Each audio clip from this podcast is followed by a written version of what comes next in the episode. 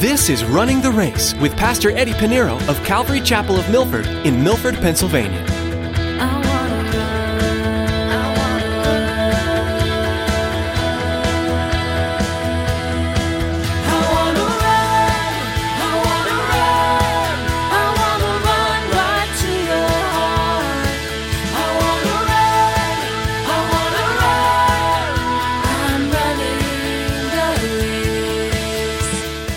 Now, you and I know we all don't get to heaven based on works. You can't pay your way to go to heaven. You can't do good deeds to get to heaven. No one can. There will be no one in heaven that's going to boast as to why they're there. No one in heaven is going to say, Well, I am here because I was baptized and I took communion. No one's going to say, Well, I'm here in heaven because I led over 100,000 people to the Lord. Oh, and here's one of them. No, we have access to salvation, but only because of Christ's finished work on the cross. But we need to place our faith in Jesus Christ as the Son of God and as our Savior. Paul chooses the life of Abraham in the Old Testament as our example of someone who clearly trusted God for salvation, and because of that was saved. In today's message, Pastor Eddie demonstrates what Abraham's spiritual journey has to teach us about faith and salvation. Well, let's join Pastor Eddie as he continues his study in Romans.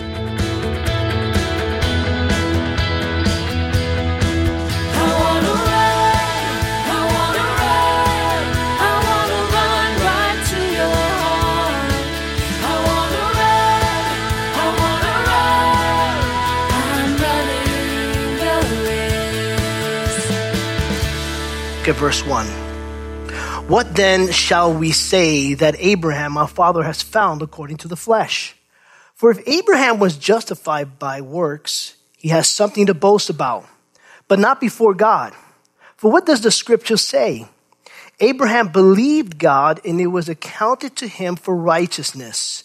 Now, to him who works, the wages are not counted as grace, but as debt. But to him who does not work but believes on him who justifies the ungodly, his faith is accounted for righteousness. Just as David also described the blessedness of the man to whom God imputes righteousness apart from works. Blessed are those whose lawless deeds are forgiven and whose sins are covered. Blessed is the man to whom the Lord shall impute sin. Romans chapter 4. We're still in God's courtroom. And last week, just before, just before we were sentenced to the penalty of death, there in the courtroom, just before we were sentenced to the penalty of death, here comes Jesus Christ, our advocate, who not only came to our defense, but also came to take our place and paid for our sins with his blood.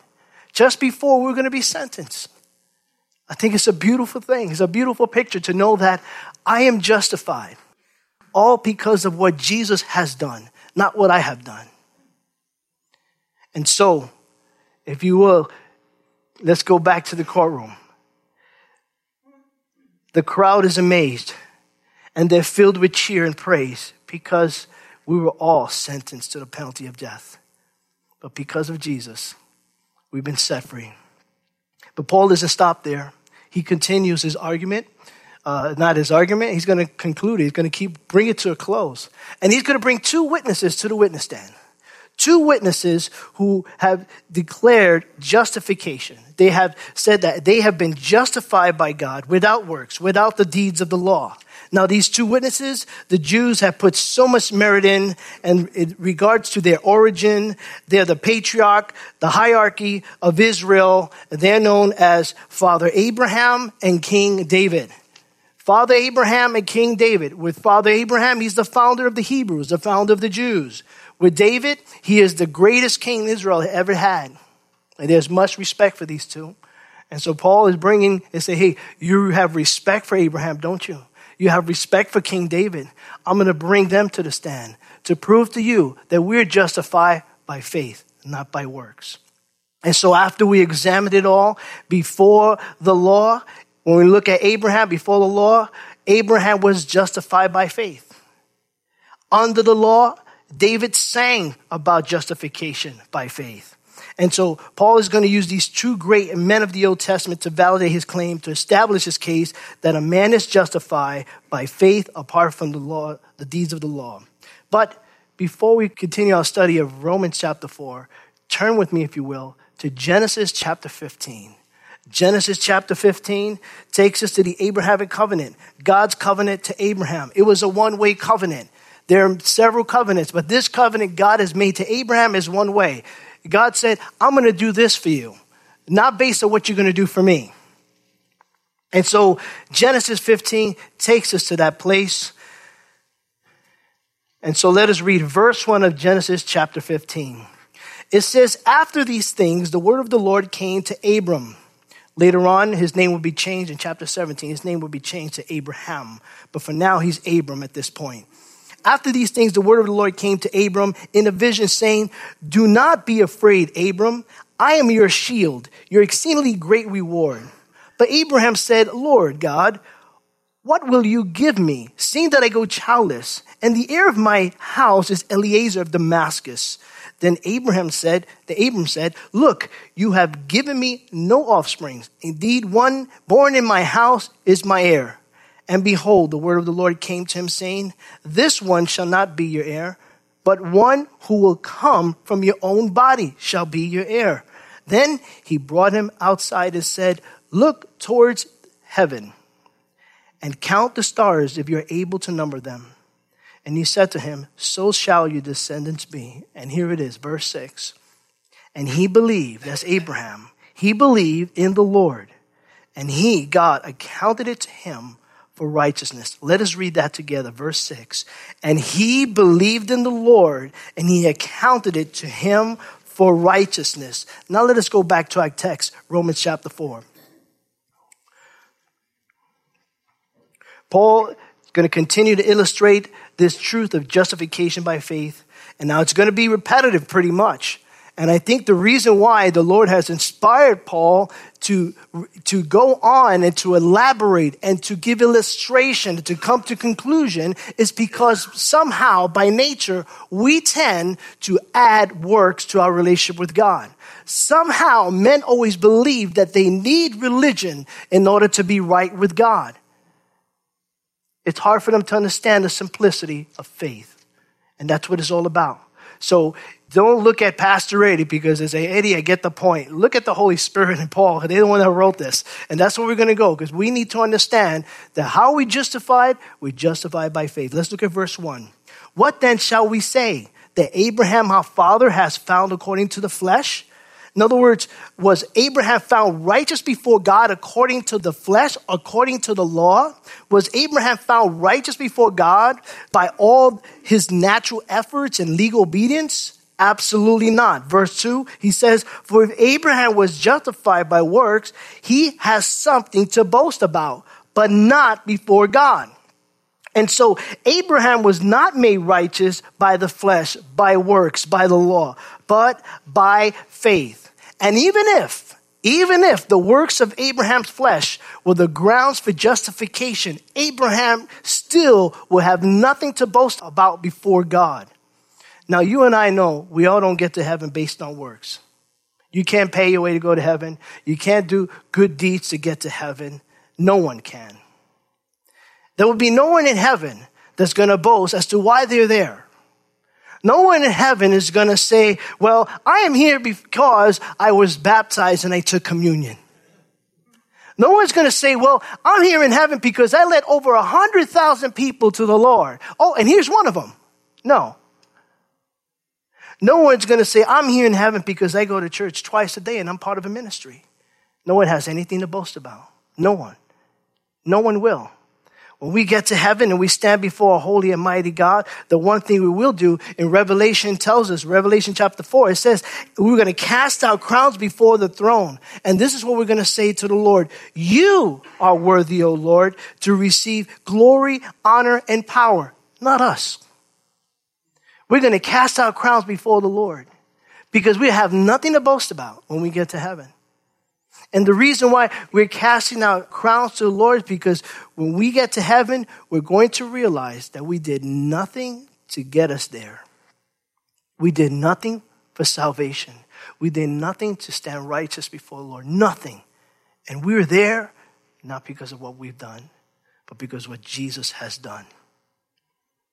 And if anyone's going to do any boasting in heaven, it's going to be Jesus, but it's not like him. He's going to be happier there. No one's going to boast. Abraham has nothing to boast. Verse 3, he says, For what does the scripture say? Well, what does the scripture say? We just read Genesis 15. And Paul is going to quote scripture. This is why we study the word. This is not what Eddie says. This is not what Paul says. Paul is even going back to Genesis 15. What does he say? For what does the scripture say? Abraham believed God and it was accounted to him for righteousness. Now, this is very important to the Jews. This is very important for all those who study the scriptures. Because when we look at a man like Abraham, we say, well, Abraham is the great grandpooba of the Jews. He is the father of all the Jews. He's the father of the, all the nations. What made him right before God? What made him righteous? Abraham did nothing in the flesh that made him right before God. Now we look at the life of Abraham, and he's one that we should actually really study to learn how to have faith in God. Because today we have the scriptures to understand how to build up our faith and believe in God.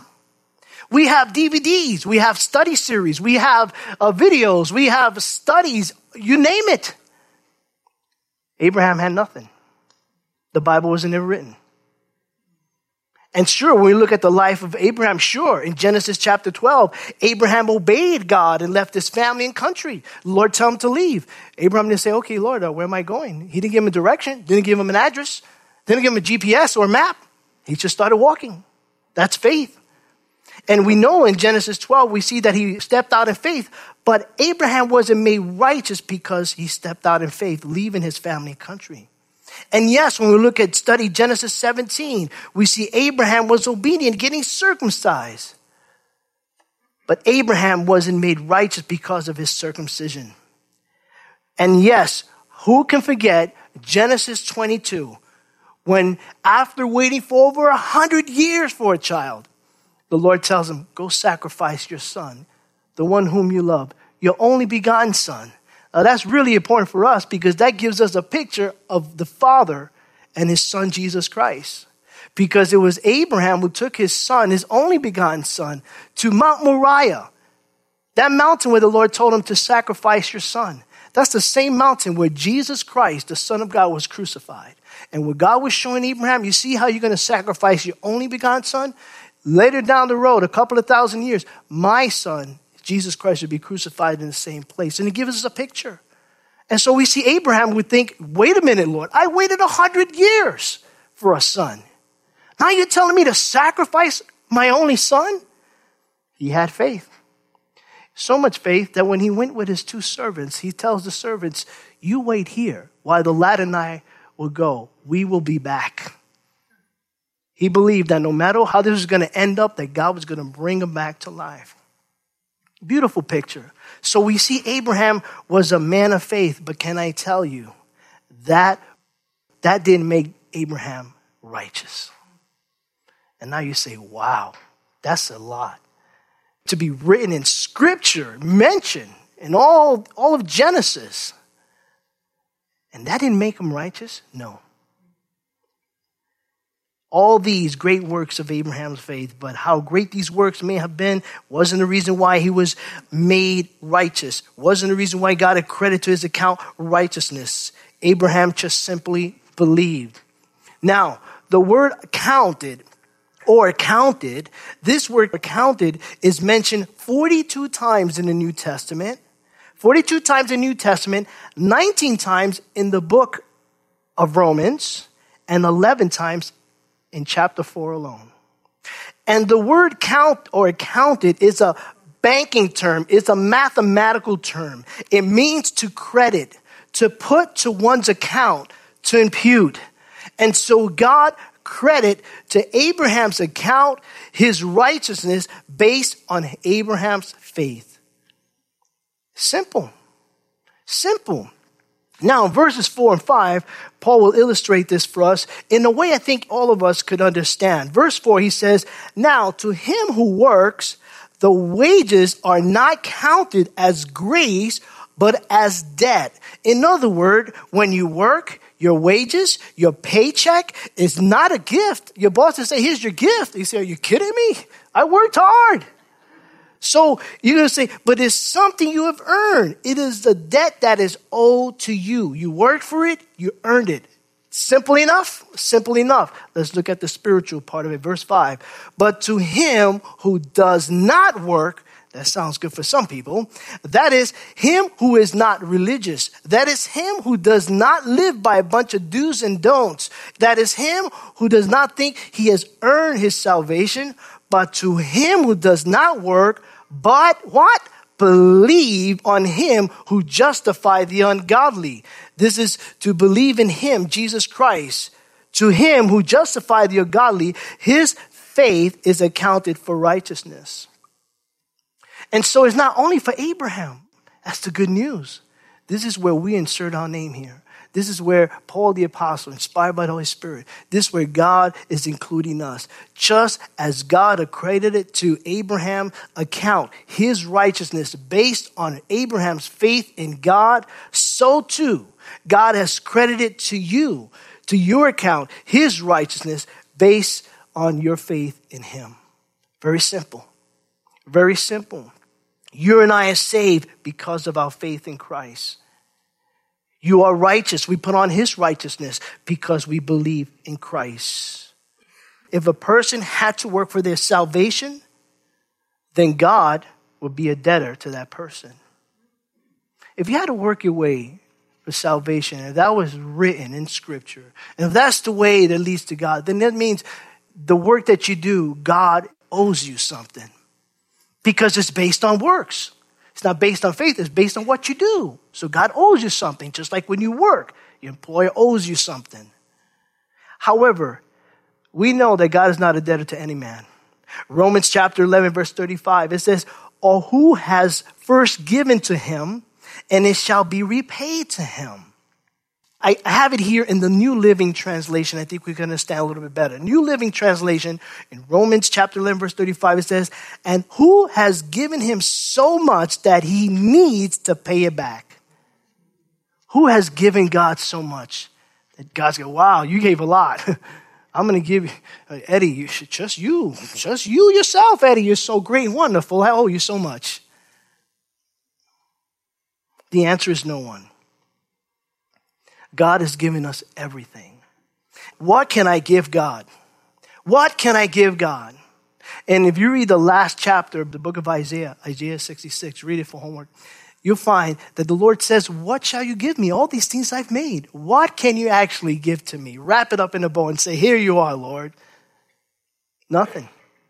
But one thing that God does want a broken and a contrite heart. Now, wait a minute. You think, when I want to receive a gift, and when I receive a gift, I don't want it broken.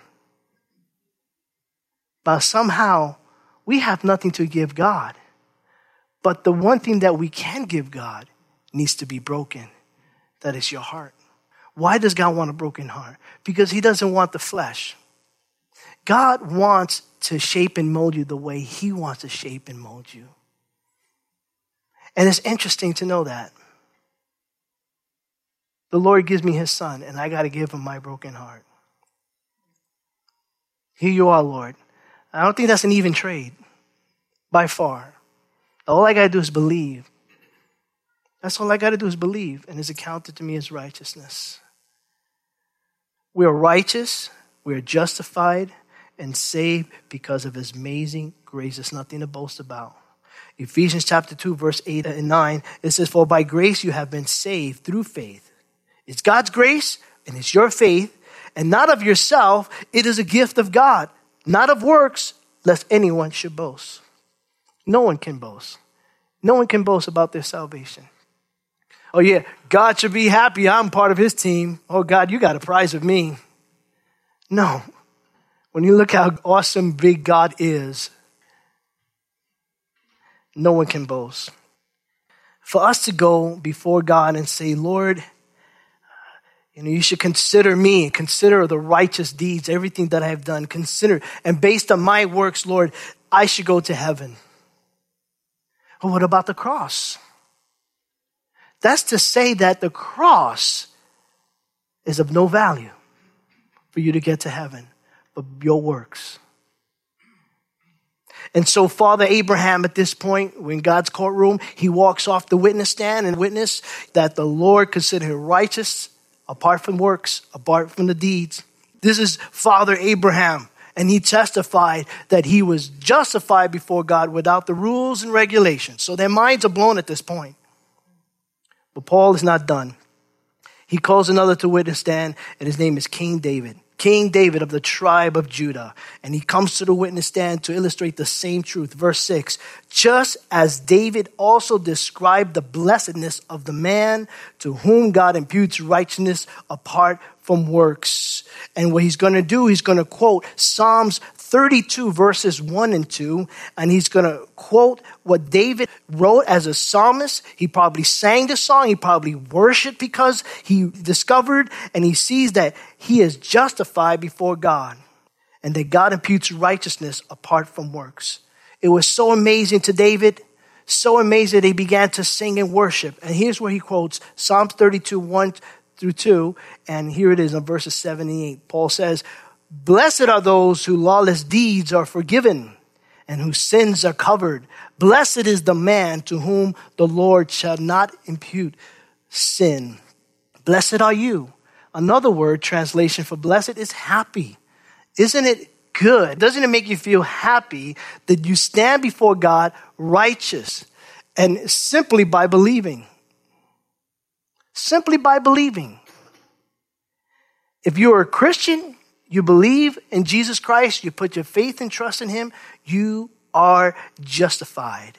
Justified before God. Your record, your file contains no record of sin, but it just shows Christ has paid for your sins. As Christians, don't get me wrong, we do sin. And we all know that. And these sins need to be forgiven. We, we've been forgiven, we've repented, but as we continue to walk in our lives with the Lord, God is stripping away the things that doesn't look like his son Jesus, but we mess up all the time, don't we? Pastor Eddie included. But I love 1 John chapter 1 verse 9. We call it the Christian bar soap. This is one of those scriptures you need to put in your bathroom as you wash your hands or in the scrub room. Here it is. John says, But if we confess our sins to him, he is faithful and just to forgive us of our sins and to cleanse us from all wickedness. He is what? Faithful and just. What does that mean? Every time I come to the Lord, because I blew it all the time. It's a revolving door coming to the altar. But it says here, He is faithful and just to forgive us of our sins. And John, the epistle of John, John is writing to Christians, not writing to the unbeliever. And so that means every time we come to the Lord, we are forgiven. And you know, times we come to the Lord thinking that He's not going to forgive us. He's going to forgive you.